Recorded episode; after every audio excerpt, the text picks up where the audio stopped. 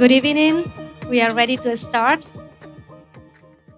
Thank you all for joining us tonight um, at the second panel discussion as part of our programming collaboration with uh, Soho House. My name is Clara Andrade, and I'm the Director of Development and Programming at Untitled Art. I am thrilled to introduce tonight's panel and speakers in a conversation with New York gallery directors exhibiting at Untitled Art Miami Beach 2022. We are thrilled to count with Enrique Faria from Enrique Faria, C. Sean Horton from Sean Horton Presents, and Jennifer Carvalho from Carvalho Park in conversation with Omar Lopez Chahoud, the artistic director and curator of Untitled Art. Thank you again all for coming tonight. We will, of course, have some time at the end for questions. And before handing the mic over to Omar, I do want to thank the Soho House for making this event possible. Thank you. Thank you, Clara. Um, I like the music. um, I want to thank uh, everyone for being here tonight. Um, and I hope you're all enjoying the beautiful view here in, in Dumbo. It's one of my favorite views of the city. Uh, I want to thank you all for participating in this conversation. I think we have a very interesting group here. Um, Enrique, I know him for many, many, many years. And to me, Enrique has been a reference when it comes to Latin American artists and not only historical artists, but also mid career as well as emerging. You have done an incredible job when it comes to really giving them the space that is needed. Because sometimes being a historical artist from Latin America, being a mid career artist, doesn't necessarily means that you are not emerging in certain markets.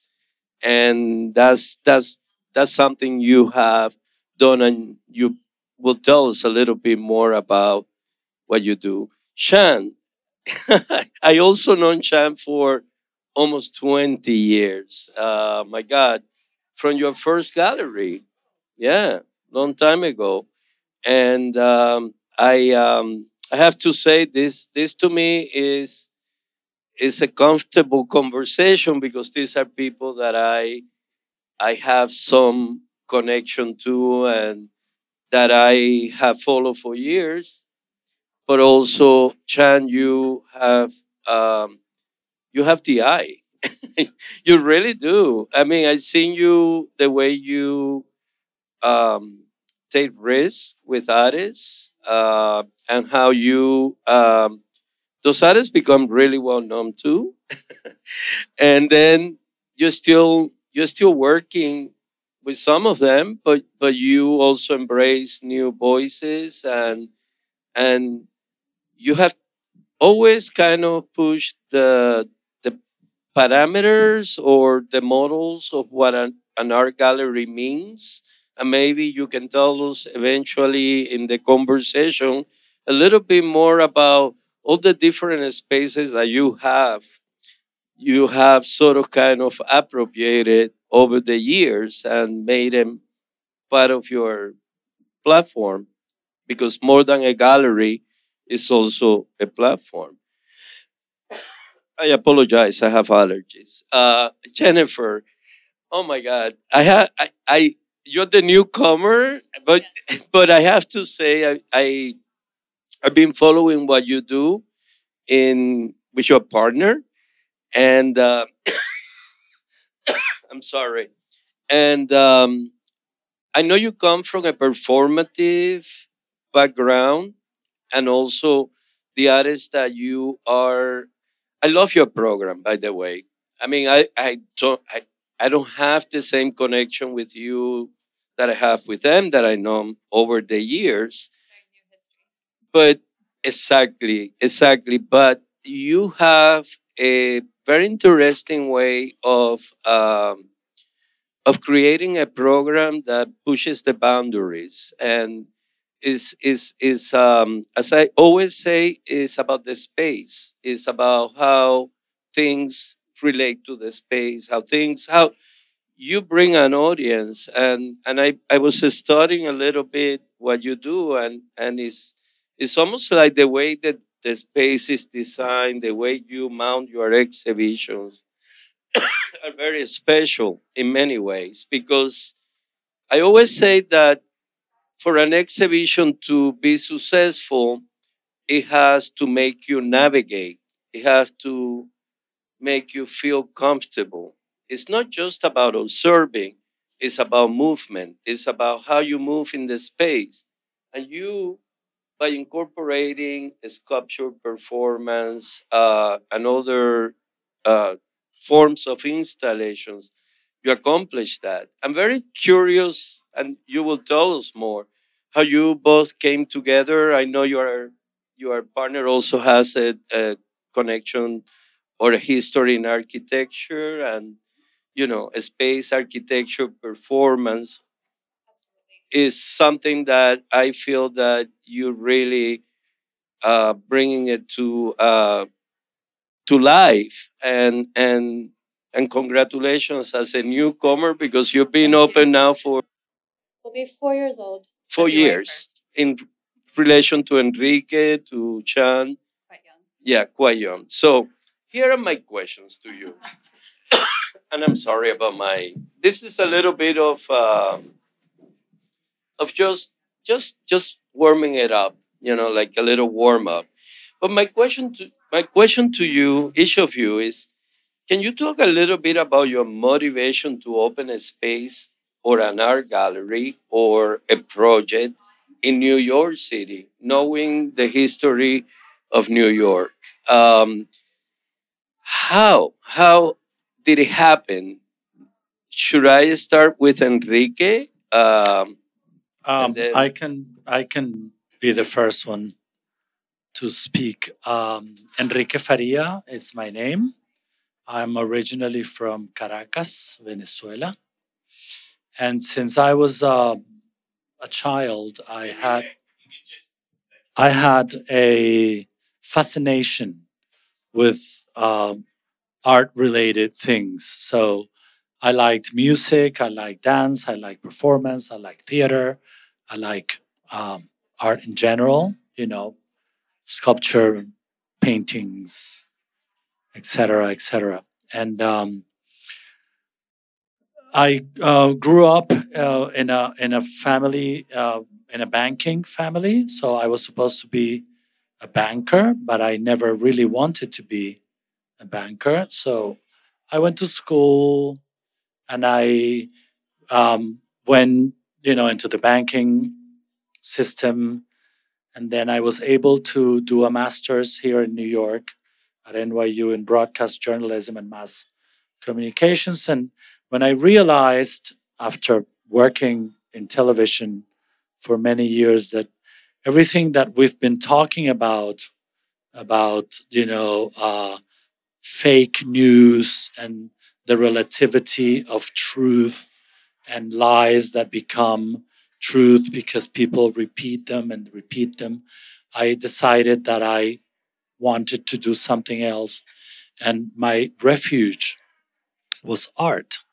So uh, I had an aunt who was a collector, and uh, she decided to open up a gallery in New York, and she invited me to come over to New York and work with her.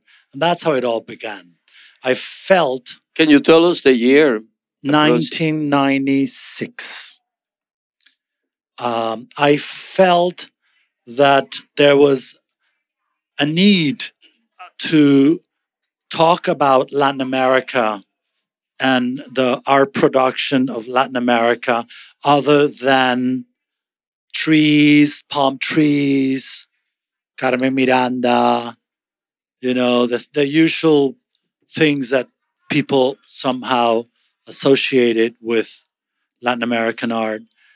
And, um, you know, because for those of you that know about Latin American art, everything sort of started kind of at the same moment, you know, when when in the 60s or when in the 40s, vanguard movements began uh, as a result of um, concrete or neo-concrete or suprematism and that sort of thing that came to America. Argentina came up with Madi, and that was something extremely important. The same thing happened in Brazil with neo-concretism. The same thing happened in Venezuela with kineticism, and then uh, conceptual, and so on and so forth. So I felt that there was a need uh, to showcase Latin American art uh, in its in its most open and grand way, and that's what led me to open the gallery. No, this is uh, absolutely um, because people think of Latin American uh, or the Latin American presence in New York, and historically, uh, we can go back to the 50s and even earlier than that that there's always been an interest, or not an interest, a presence, um, especially in the 60s and 70s, a, a strong presence of uh, Latin American artists in New York, but it didn't get really noticed until not too long ago. But they were doing incredible stuff. Um, they had, I, I always say that Gordon Matta-Clark is the perfect example. People think of him as an artist that has no connections to Latin America, but he does. I mean, to me, he's a Latin American artist because his roots, is. uh, uh, I don't know if you agree or disagree with me. Chilean. Chilean, yes. and a lot of people tend to forget that. But, um, but I think um, right now in terms of Latin America, um, and this will be part of the conversation later. Where are we now, and where are we going? Um, but I'm going to go to Sean. Uh, yeah, I, I, wish I had a story like that, but uh, you know, I, I just sort of fell into it. Quite honestly, I never set out to open an art gallery, and um, it just kind of found me in some weird way.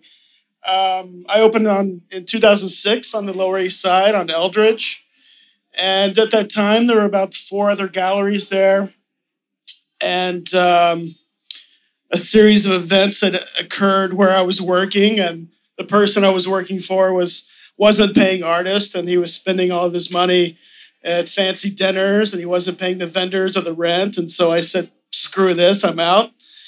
I took a couple of artists with me, and um, I went every night for like two weeks, walking around the Lower East Side, looking at spaces. And I found a storefront that was something I could afford. Um, the new museum wasn't open yet. I had no concept of what the new museum was, even. Um, I had come to art pretty late, um, and I was an artist. I was a painter, a kind of failed art student. And um, at some point, I just said, you know, maybe I'll try this. I've I had, I think, five thousand dollars, maybe six thousand dollars in my bank account, and I signed a lease. Um, everybody congratulated me, and I was like, "What have I done? I've just committed to a lease. Why are you congratulating me?" Um, so, you know, I put together a program. I kept it going from month to month. Um, some months I didn't pay the rent. Some months I paid the rent twice to catch up for the months I hadn't paid the rent. And it just kept growing. The new museum opened a few months later. And um, then before you knew it, there were several hundred galleries on the Lower East Side. And the rest was history. Um, I still, to this day, sort of wake up and try and convince myself that I'm an art dealer or a gallerist. It's never something I set out to do. I'm sort of reluctant about the whole process. Um, but here we are. No, that's that's. I remember visiting your your gallery when people. I don't know if some of you uh, are aware, but um, I co-curated an exhibition in the Lower East Side earlier on called Lush Life, and it was nine galleries, nine chapters of a book with Franklin Evans, and I remember that way before that, there was Sean. You were there, and and we were supposed to be like uh, showcasing the new art center. What's happening in that neighborhood in terms of galleries? but you remember going to your gallery and having long conversations with you, seeing the artists. It was it was a very special experience because it felt like a non-profit more than well, it was commercial it gallery. It, it was more in that in those terms. In those yeah. terms, yeah. And and for me, it was special because I did. You, were saying you did a lot of pop-ups, but I come from the non-profit sector, which I did for many years, collaborating. Before there were so many galleries with the spaces, but some commercial galleries are truly non-profits. I mean, they sell and they reinvest or they give it to the artist and then they start all over again. So well, it's the, it's the only industry that celebrates uh, business for not making money and for taking risks. That's that's quite true. That's true. That that is so true. And and uh, I saw so many great artists in in your space, uh, and I thank you for that because I feel that you're still here and you don't. Oh oh, and you don't so much sense uh, so anyway, and we'll talk more about it. Jennifer, uh, four years ago, you decided to open the gallery. So um, I'm I'm so curious. Yeah. Well, you were correct in saying that my foundation is in classical ballet. I grew up in the New York City performing art world, um, which is an environment of incredible cross pollination between art forms. So when I transitioned from the performing arts to the visual arts, it felt quite seamless uh, to me. I went on to have a more institutional background. I worked at the Whitney Museum, MoMA, Christie's, but I started my first uh, gallery in Amsterdam, actually. I didn't know that. it was. Uh, much more based on uh, site specific uh, installations. I didn't know how long I was going to be there, so I would invite an artist into the space to create a work in that space, um, usually living there at the same time. Um, but when I returned to New York three years later, um, the idea of going back to the institutional world felt immensely unfulfilling. Um, so I really wanted to continue those ideas and the work from the Netherlands that I had started in the installation context, but also um, marry it with my performing art background in New York. Mm. So the prelude programming to Carvalho Park um, was performance based. I would invite uh, a young choreographer, uh, a visual artist, dancers, and sometimes a composer to make a total work in the space, wow. which led to just incredible intersections that were so purposeful and the sparks were so vibrant. Um, since then, we have developed the program into being more exhibition um, based, but the pursuits are still very much the same. It's really about uh, activating the viewer's environment, as you you know said in your lovely introduction, and it's really a way to open the possibility for engagement and discourse between disciplines. I um, met my partner, Seyoon Park, um, who is a, a, Korean sculptor, but uh, his foundation formal training is in architecture, as you noted. Um, so when we started the gallery, we were very aware that we were opening. Uh, a gallery in the most competitive and saturated art market in the world. There's over a thousand galleries in New York City. Some put that at like 1,500. Wow. So, I thought it was 600, but now um, that's. I suppose it depends on what constitutes as a gallery. Exactly, but, but, a thousand um, is a lot. so it is. And so the identity of the gallery was something that we very lucidly had to articulate from the beginning. So we looked to our background in performing arts and architecture to really be the north star of the program and um, we invite artists who are really considering the distinctions between disciplines. Um, again, really opening that space, um, engaging in both performing art, design, and uh, visual art realms. I think that's a, a very unique uh, approach to to a program. Uh, I think sometimes uh, and understood certain uh, galleries shy away from this kind of work because they feel that perhaps it's less um, commercial in terms of sales. Um, so I always say that you can sell anything. You just need to know how to sell it. And and I think um, the most interesting work really comes from that space to me because it occupies a space that is about research, it's about it's about other things that go beyond you know, I'm not saying painting is not. Painting could also be research based and it has a whole process. Uh, so it's, it's, it's just that it's, it's, it's a much easier thing perhaps to place. So uh, you're very brave to, to, to do that.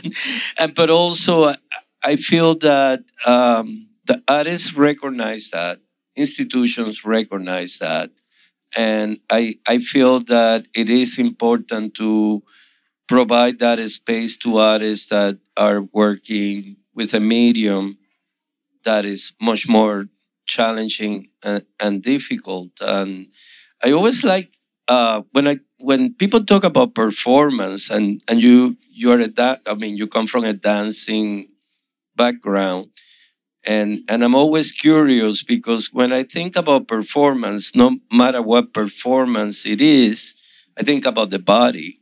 Mm-hmm. It's the body. Even if the body is not present it's the space that the body occupies.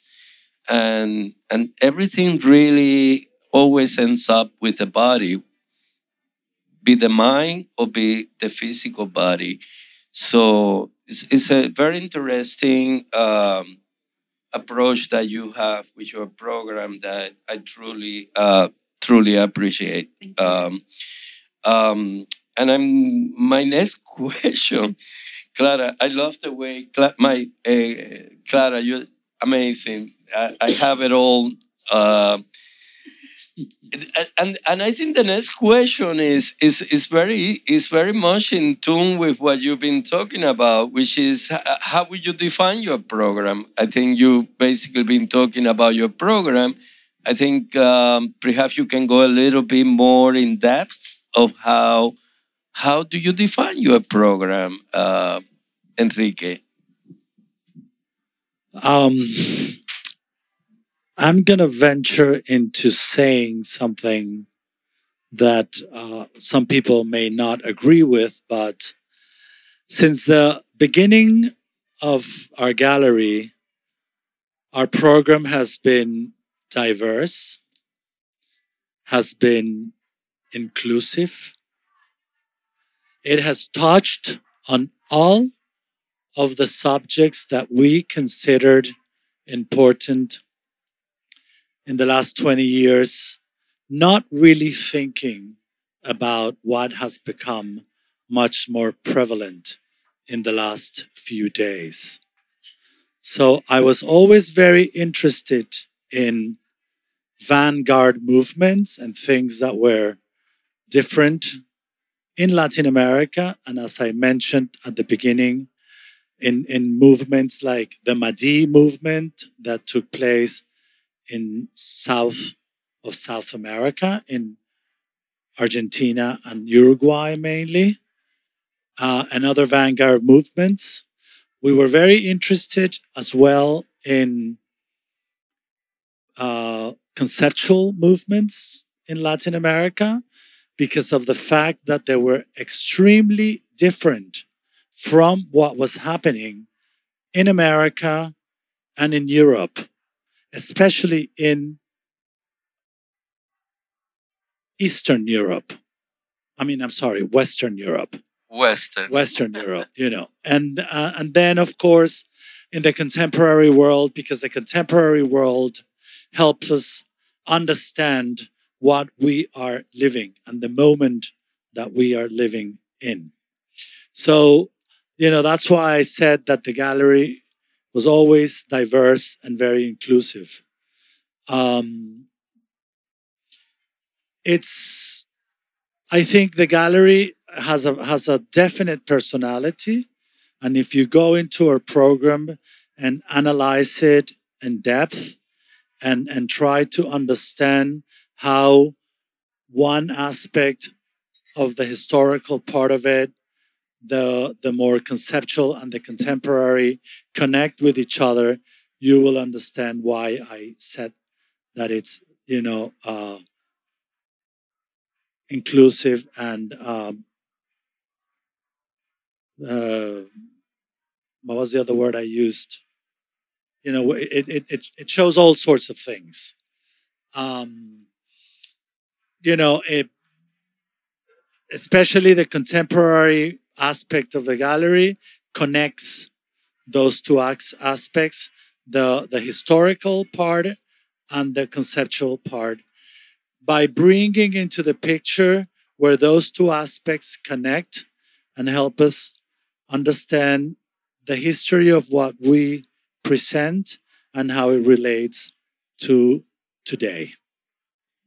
That's uh that's yeah um one thing that I wanted to comment on is uh, a recent exhibition that I think brought to light what you've been doing for many years now, which was the Radical Woman Show or exhibition that happened at the Hammer Museum as well as the Brooklyn Museum. I don't know how many of you got to see the exhibition, but I became familiar with many of those artists thanks to you.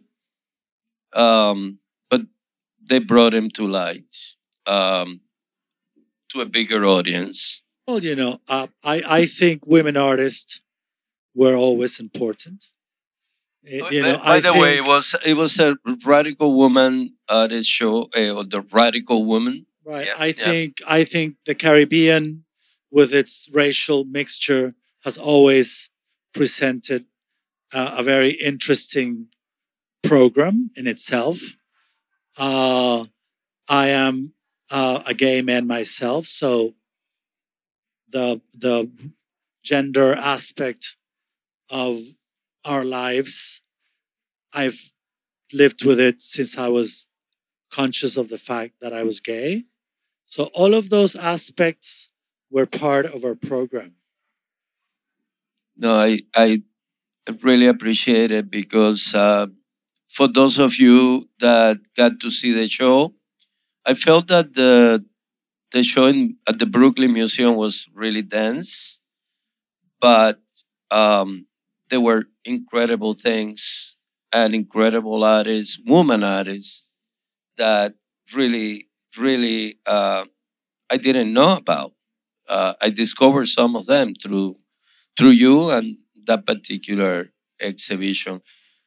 Um, Sean.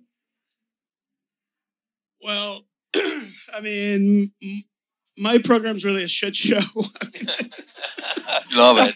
I hope none of the artists are here. Um, Some of them are here. Are they? No, I hope not. Raise your hands. I invited them, but they didn't come because they know it. Oh God. I mean, what can I say? My program is highly idiosyncratic. It's based on um, the artists I've shown, their recommendations to me about other artists I should show. Um, but from the beginning, I've always thought that the gallery was an artist-run space, even though I was wasn't making art. I thought of myself as an artist and sort of think like an artist in some ways. And as a result, you know, the program kind of followed like, uh, you know, like four curatorial themes I was interested in at the time. And when I opened in 2006, I called the gallery Sunday. And we were open on Sunday on the Lower East Side. And it was this idea that um, when Chelsea closed on Sundays, we were doing this cool thing over in the neighborhood. Um, I think all the galleries the Lower East Side now hate being open on Sunday, and they probably stopped. But that was a trend at some point. Um, and that idea of Sunday was an extension of my own upbringing and my own interest. And as a result, the program kind of followed like my interest in religion or spirituality, um, sexuality, uh, semiotics, or the study of signs and symbols, and uh, regionalism. Earlier on, it was this idea of like American regionalism, you know, because I was raised in Texas. And so it was this exploration of like, you know, the South and the North and the West and, you know, all these kind of superficial ideas. Um, but as the program developed, it became more about a sense of place, um, about an ancestral history, about one's identity. Um, and still to this day, I still use those four ideas as touchstones. You know, a, a lot of the program uh, involves sexu- sexuality and um, explorations of spirituality. I I also have a space in Berlin that I've had on and off for several years, and we just opened a, uh, a show there recently that was about Venus. And so, you know, these ideas continue to creep up. Um, but there's also something about materiality, just because my own interest as a painter. Um, sometimes I'm just drawn towards an object and I can't explain it. And I say, hey, we should do a show. Like, can you get this together? And they promise me they can. And then we hang it and it doesn't look like I thought it was going to. But still, there was that like impulse to, like, you know, do this. I've always thought that like having a gallery should just be like a spontaneous decision. It's it's never like a program that I set out to create. It's it's about meeting an artist, trying to understand what they're doing, and then giving them the platform to realize it. Um, it fails miserably often. Sometimes it's highly successful. Ironically, the times it's most successful are the times that it's rooted in New York. Um, and you know, I, it reminds me of like a quote I heard from from a, a, critic who I won't mention, but he said that New York's dirty little secret is that it's highly provincial, and you know, I I gotta agree. I mean, I've been here for twenty something years. I still feel like an outsider in a lot of ways. Definitely in terms of having a gallery and the program, it feels like an outsider program sometimes. Um, when I debut an artist who's not from New York, it's a lot of work when I debut an artist who is from New York or who lives in New York, it's much easier. And the news travels quicker, the crowds are bigger, the collectors follow. Um, so sometimes I make those decisions too, but you know, they're always, um, they always go back to this idea of Sunday, which was October 6, 2006, a sneaker shop that I could afford. I painted the walls white. I hung some paintings on the wall, and we made it happen and that's sort of what it is still. Um, although I just keep moving from space to space and whatever I can afford. No, that's that's uh, that's one of the things that I have to. Sorry, I just um, have a little tick on my throat. There you go. uh, one of the things that I have to comment on that I totally forgot about Sunday. That was such an interesting little moment, but big moment because if you wanted to go see the show, you had to go on Sunday. And and it was special.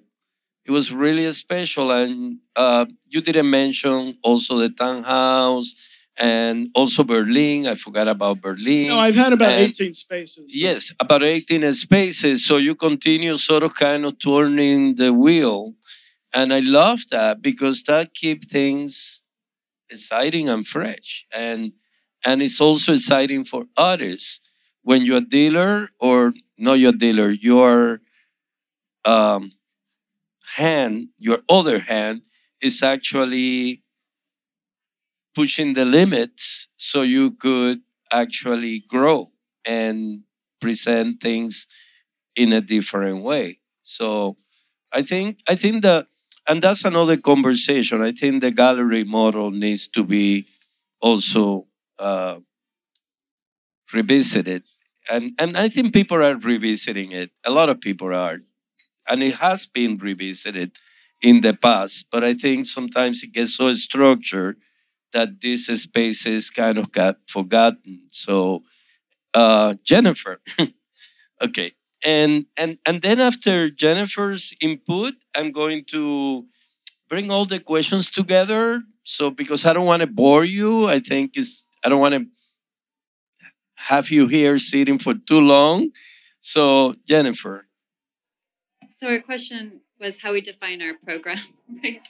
Um, I I think what was so nice about hearing your answers was that the the identity of the gallerist and the spirit of the gallerist, their values, is really coming through in all of these programs. And you know, I I just you know discussed the founding of our gallery in 2019 and Seyoon's and my foundations and how that informs what we're doing. Um, when Seyoon found the space, I did not know him yet, and I absolutely would have not signed. Um, on that building, but uh, the architect and him was not deterred. It was uh, a former industrial laundry facility that had been abandoned for many years in horrific condition.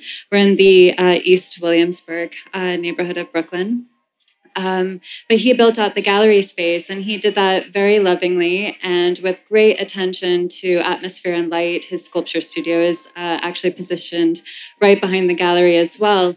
Um, but you know, we were talking about the physicality of the viewing experience and how the body moves in this space, and that's something I think about with every show. But it's also very much about how the light moves in this space, and I think those are conversations that absolutely lend themselves to installation, sculpture, even fiber, the tactile experience of it. But I'm also very interested in how we can have those conversations with painting and we do also show a lot of uh, painting in this space and the physical pull on the body is always what i'm kind of um, trying uh, to really bring out uh, in the program. Um, again, our artists are working very much between disciplines. Uh, similarly, a great interest in materiality and craft.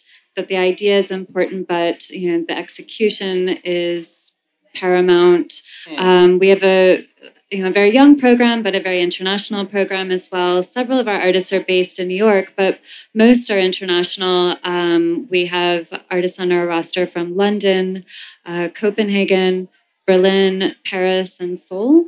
I um, noticed, and and I was like, wow. Uh, as as an art fair Untitled is is also we think internationally. Um, this year we have 32 countries participating so it's the the the most international. We always had like between 23 and 28 countries, but this year we push it to 32 because I think this conversation, this uh, conversation, global conversation, is important to, and and to hear of a gallery that is doing that to me, uh, that's that's also breaking um, boundaries in in many ways. Um, um, yeah. Um, anything else that you would like to comment uh, about your program or or say about your well, program? Despite its performance origins, we did pause that programming during the pandemic because it just felt too crucial to have those ephemeral experiences in person that they were just experiences that could not be mediated through a screen. So mm. that is um, a very important part of our program that has been paused that we'll reintroduce next year. No, that that's that was going to be, and I'm I'm going to try to shorten this conversation a little bit because we could talk. I mean, we could talk all night, but I don't know if you guys want to be part of the, this, uh, but but but. I was just hoping you could name all 32 countries that are at the fair. Oh my God, I know they're from all the continents, so that I know. Every single continent is there. We we actually made that. Jeff here. Jeff, would you like to join us? Yeah, Jeff should. so anyway, so I mean, the other questions that I have for you had to do with the pandemic, of course, because that everybody talks about that right now. But you mentioned it, Jennifer. The other question was how uh, social media has affected or how important it is now post pandemic. How important is it to really have a physical space and why? Uh, are, are fairs a section essential for a gallery survivor, things like that. How do we perceive the future of uh, contem- of the contemporary art structure as we see it now? how do we perceive it? Uh, basically, I threw all the questions in one, but you guys can decide what you want to answer or not. okay. Actually, I'll start because I was thinking about this on the way over here. Um, I was thinking about the idea of social media and its impact upon uh, operating a gallery. And what I've noticed is that artists are actually making art for Instagram or making art that looks good on Instagram. And I don't think that's any revelation. Like, I think we're all familiar with the idea of making art that reproduces well, especially in this period where a lot of art is consumed by JPEG. But what I think is even more interesting is the collector culture that's emerged around this and the collectors that have emerged who feature their collections on Instagram, most often pictured immediately in front of the painting or in the middle. And then the artists in turn ask me to be sure and prioritize the collectors who are featuring their collections on Instagram. So I don't know what to do with that, but it was just an observation I had. Um, good observation. Yeah, but because historically in my operating of the gallery, my approach was I hang the show. I find art that I believe in. I hang the show. I get the critics in the critics write a review and then the collectors come to me. Now it's they don't trust the collectors don't trust the critics or any of these points of validation that I historically understood as being quality art. So it's completely, I think, I think it's completely flipped it on its head in an uh, unexpected way.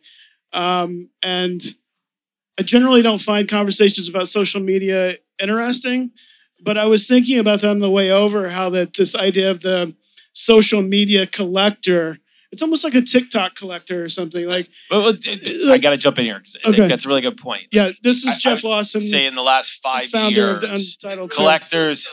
I'm Jeff Lawson, the founder of Untitled, um, and friends with everybody here, and just I, I think that part's really interesting because collectors historically were very private and now exactly. now they're not. Now there is this sort of well, concept because it gives them of access in theory, right? Yeah, which I don't.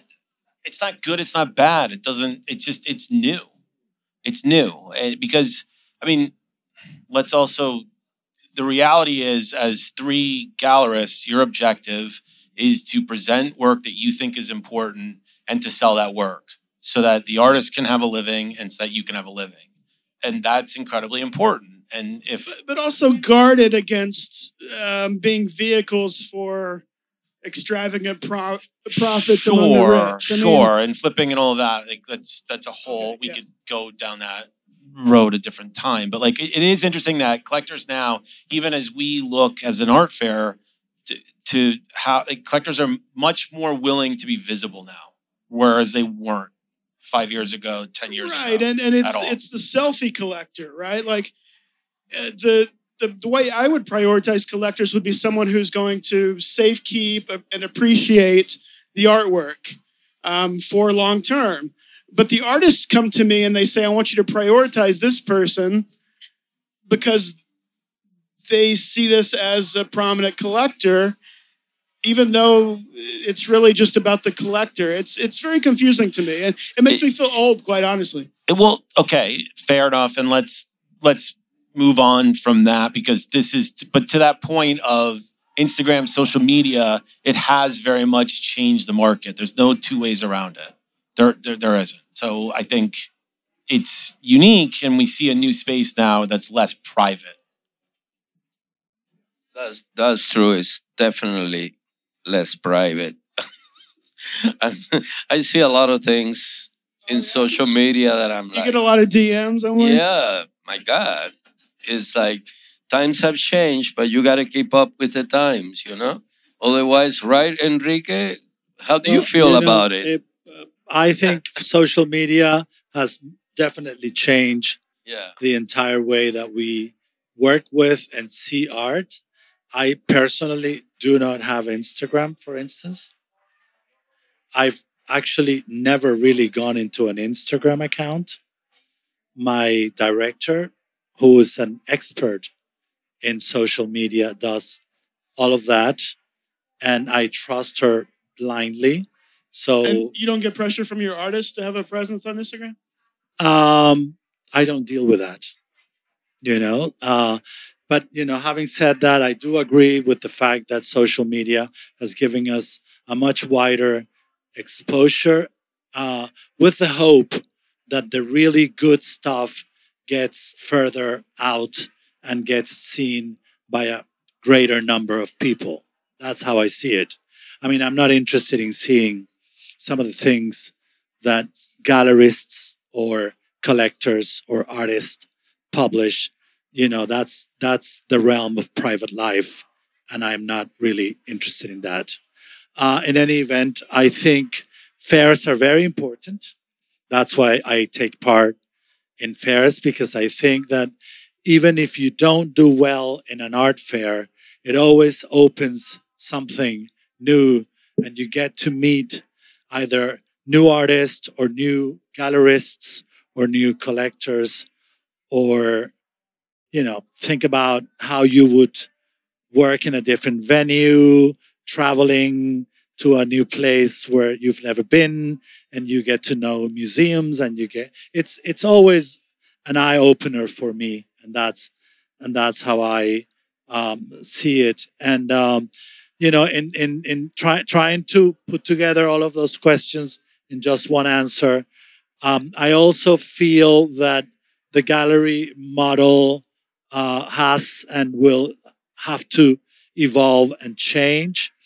It is up to each one of us to deal with it how best you think it suits your uh, um, goals and ideals. Um, I've always felt that even within the Latin American uh, market, which has gotten a great deal of more attention in the last years because museums all over the world are collecting, buying, Yeah. and collecting Latin American art. But um, I, you know, considering, as I said, I don't have Instagram, so I'm kind of a of a classic sort of person.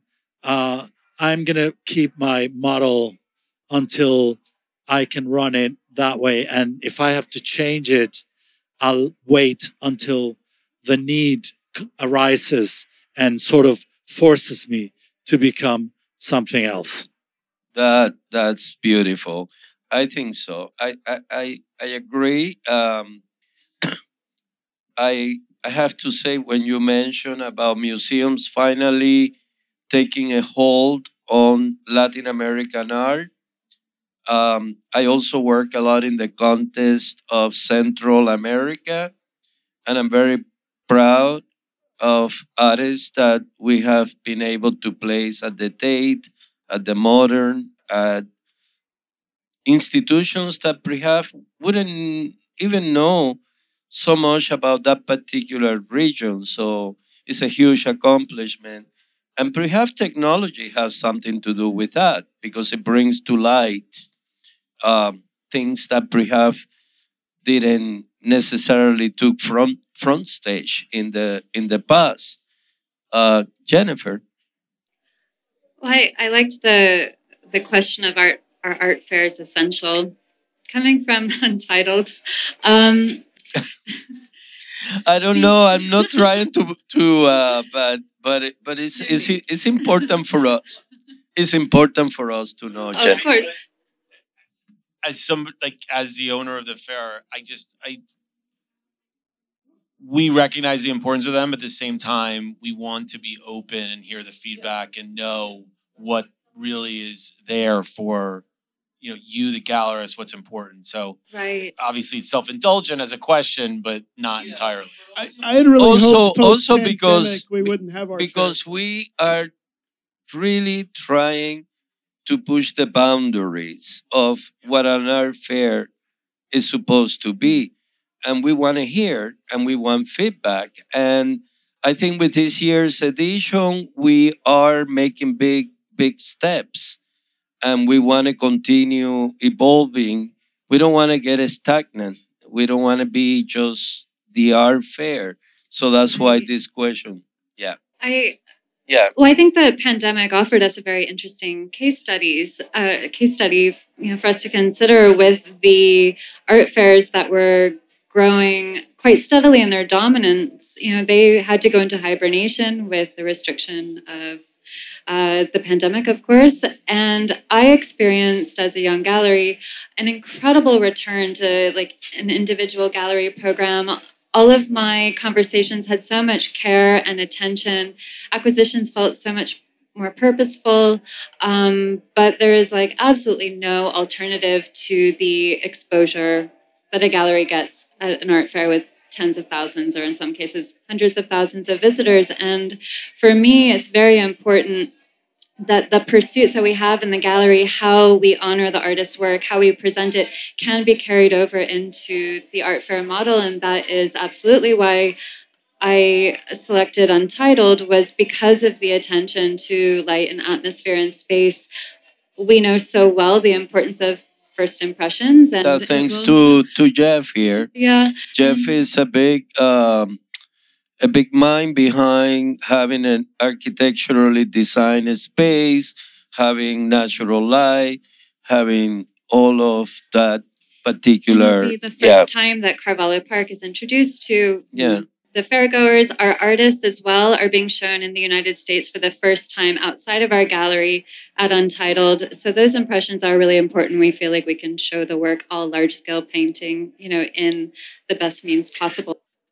And as a curator, for me, what Untitled was attractive because precisely because of that. Because I particularly, as I mentioned earlier, I appreciate works or or exhibitions or even my curatorial approach is about the experience it's about the movement so so i agree and just to close this i just wanted to say my point of reference was the green uh, green park exhibition of 1848 in london so when people think about art fairs they t- tend to think about the last 60 years I go back to the 19th century.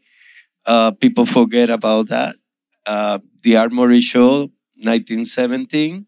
So, you know, people need to open up and think that there being other models and models come and go, and we have to move into the future.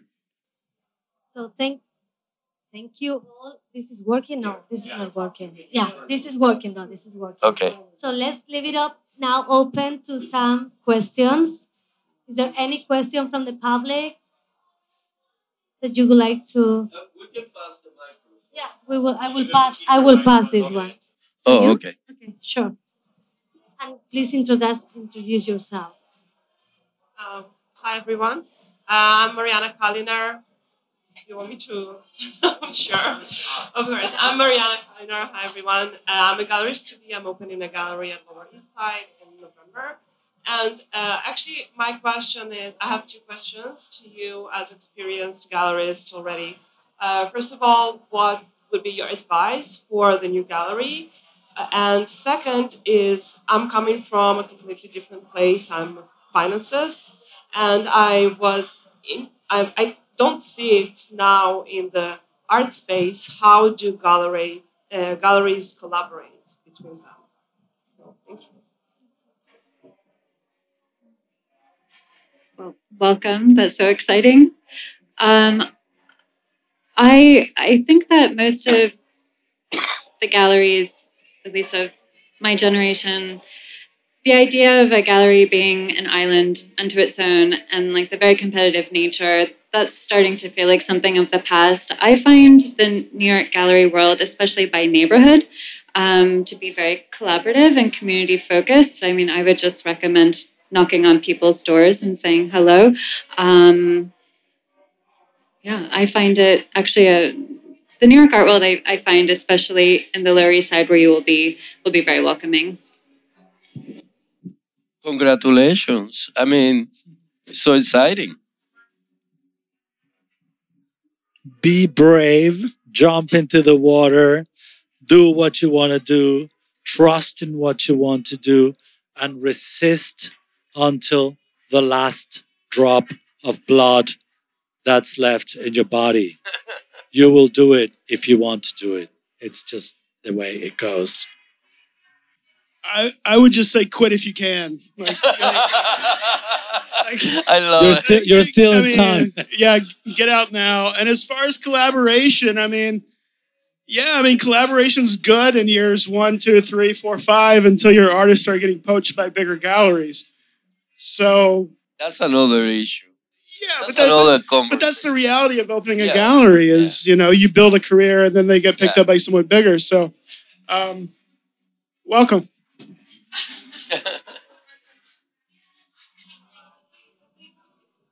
Hey, I'm Graham. I'm just a minor, minor collector of gens. I was just wondering, are all three of you going to be at Art Basel, and what should we look forward to?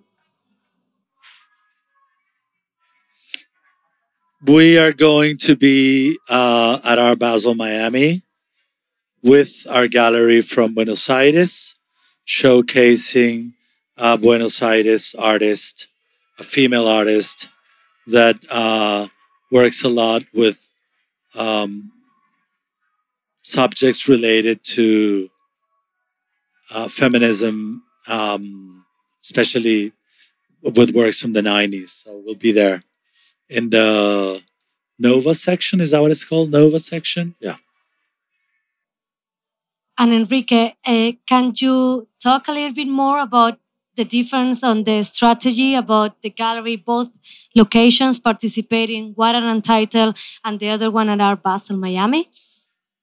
Um, yes. Uh, for a time, it started creating some problems because I think some of the some of the members of the committees uh, did not understand that galleries that have a, a, a, or share an, a name in common, which was the case. Um, so we've had to consider changing the name of one of the galleries so that they're seeing at they're seeing as separate entities. But uh, you know, we'll see what happens now. Uh, now that I've more part and part of committees from uh, art fairs, um, I try to let them understand that you know the fact that they have uh, a name in common doesn't mean that you're trying to use things in the wrong way.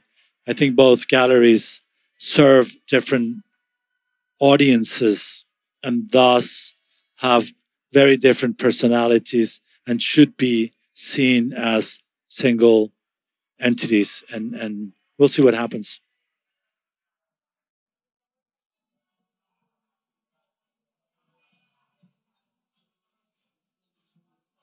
Hi, hello. Um, so you're all showing it Untitled Art this year. Could you tell us a little bit more about your presentation? we're going to be showing three artists whose works connect because of the fact that all three artists are from the Caribbean. One is Venezuelan, the other is Trinitarian, and the other is Puerto Rican. Interestingly enough, the three of them connect uh, in, in, in, in you know in, in very different ways, but I think uh, you know, and you guys who, who go down there will see it by for yourselves. Um, one is uh, uh, uh, the Venezuelan artist has uh, Russian and Italian uh, descent. The other, the Trinidadian, is Afro Caribbean, and the Puerto Rican is uh, has some Taino Indian blood. Mestizo. Mestizo. So, you know, inclusion, diversity, all of those subjects that everyone is so interested in, they're going to be there. I think we're trying to do something sort of very curated in the sense that it will tell a story. It will become an experience to, to walk into the booth and see what we're showing. I want people to understand that these three very different people connect uh, in, in what they're doing because it's basically good. No, I, um, this is um, I'm Caribbean, so Um, so for me, I I, I have a, an affinity to the region. Uh, so I'm very much looking forward to.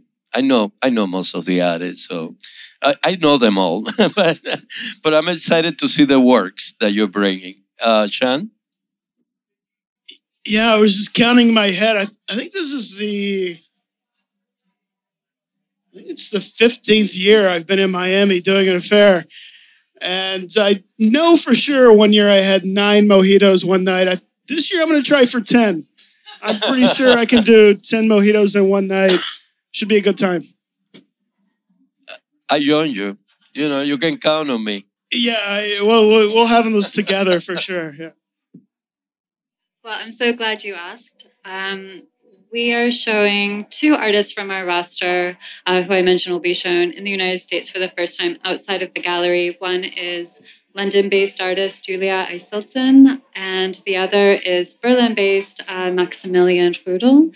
I find that they're both on very exciting trajectories, um, have each had um, institutional solo shows. Um, and uh, it's you know my job to increase their visibility here. Uh, Julia, her figurative paintings are um, on stretch silk. They're like these portals into these dream worlds um, with like tinges of mythology, but also social concerns. Um, her figures like emerge through this like very calligraphic line through these swaths of vegetation these like very fluid fantastical environments. Um, while they have this very cartoony appeal on the surface um, there are um, also her concerns over um, social instability um, climate overpopulation overconsumerism uh, overabundance um, Maximilian Rudel also has these very like idyllic um, cloudscapes, but they too have almost the feeling of an aftermath. Um, he is painting with just like pulsing, subsuming color that really envelops the viewer. He's unbinding and opening the picture plane um, in a way that's really extraordinary. Um, he works on a very large scale, and um, I think we'll be bringing really exceptional uh, examples of his work.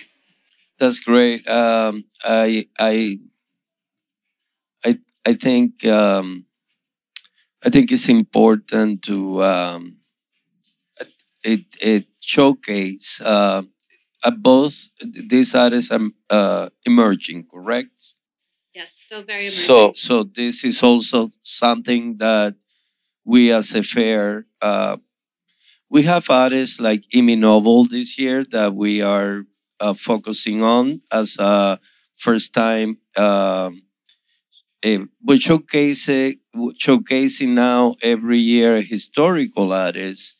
I, I would say Imi Knoebel is historical because he's in his 80s and he's one of the masterminds behind minimalism.